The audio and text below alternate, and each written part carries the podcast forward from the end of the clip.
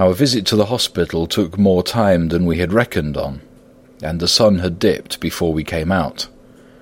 When Van Helsing saw how dark it was, he said, There is not hurry. It is more late than I thought. Come, let us seek somewhere that we may eat, and then we shall go on our way. We dined at Jack Straw's castle, along with a little crowd of bicyclists and others who were genially noisy. About ten o'clock we started from the inn.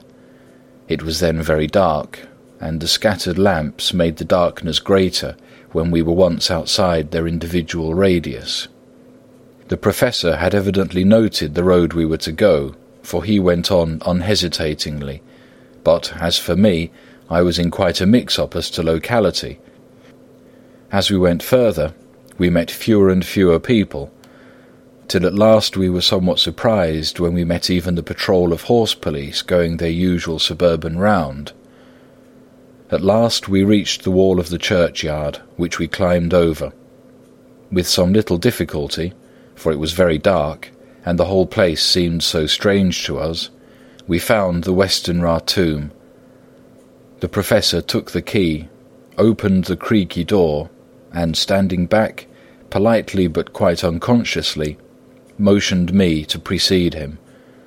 There was a delicious irony in the offer, in the courtliness of giving preference on such a ghastly occasion.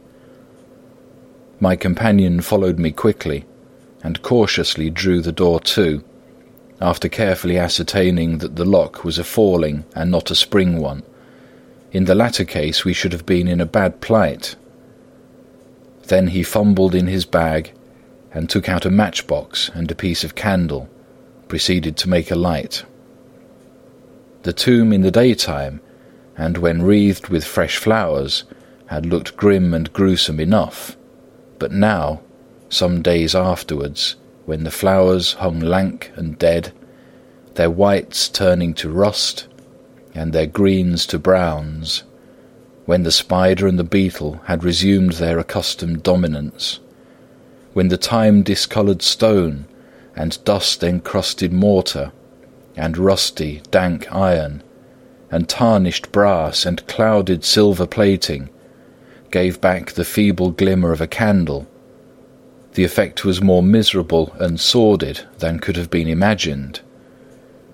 It conveyed irresistibly the idea that life, animal life, was not the only thing which could pass away.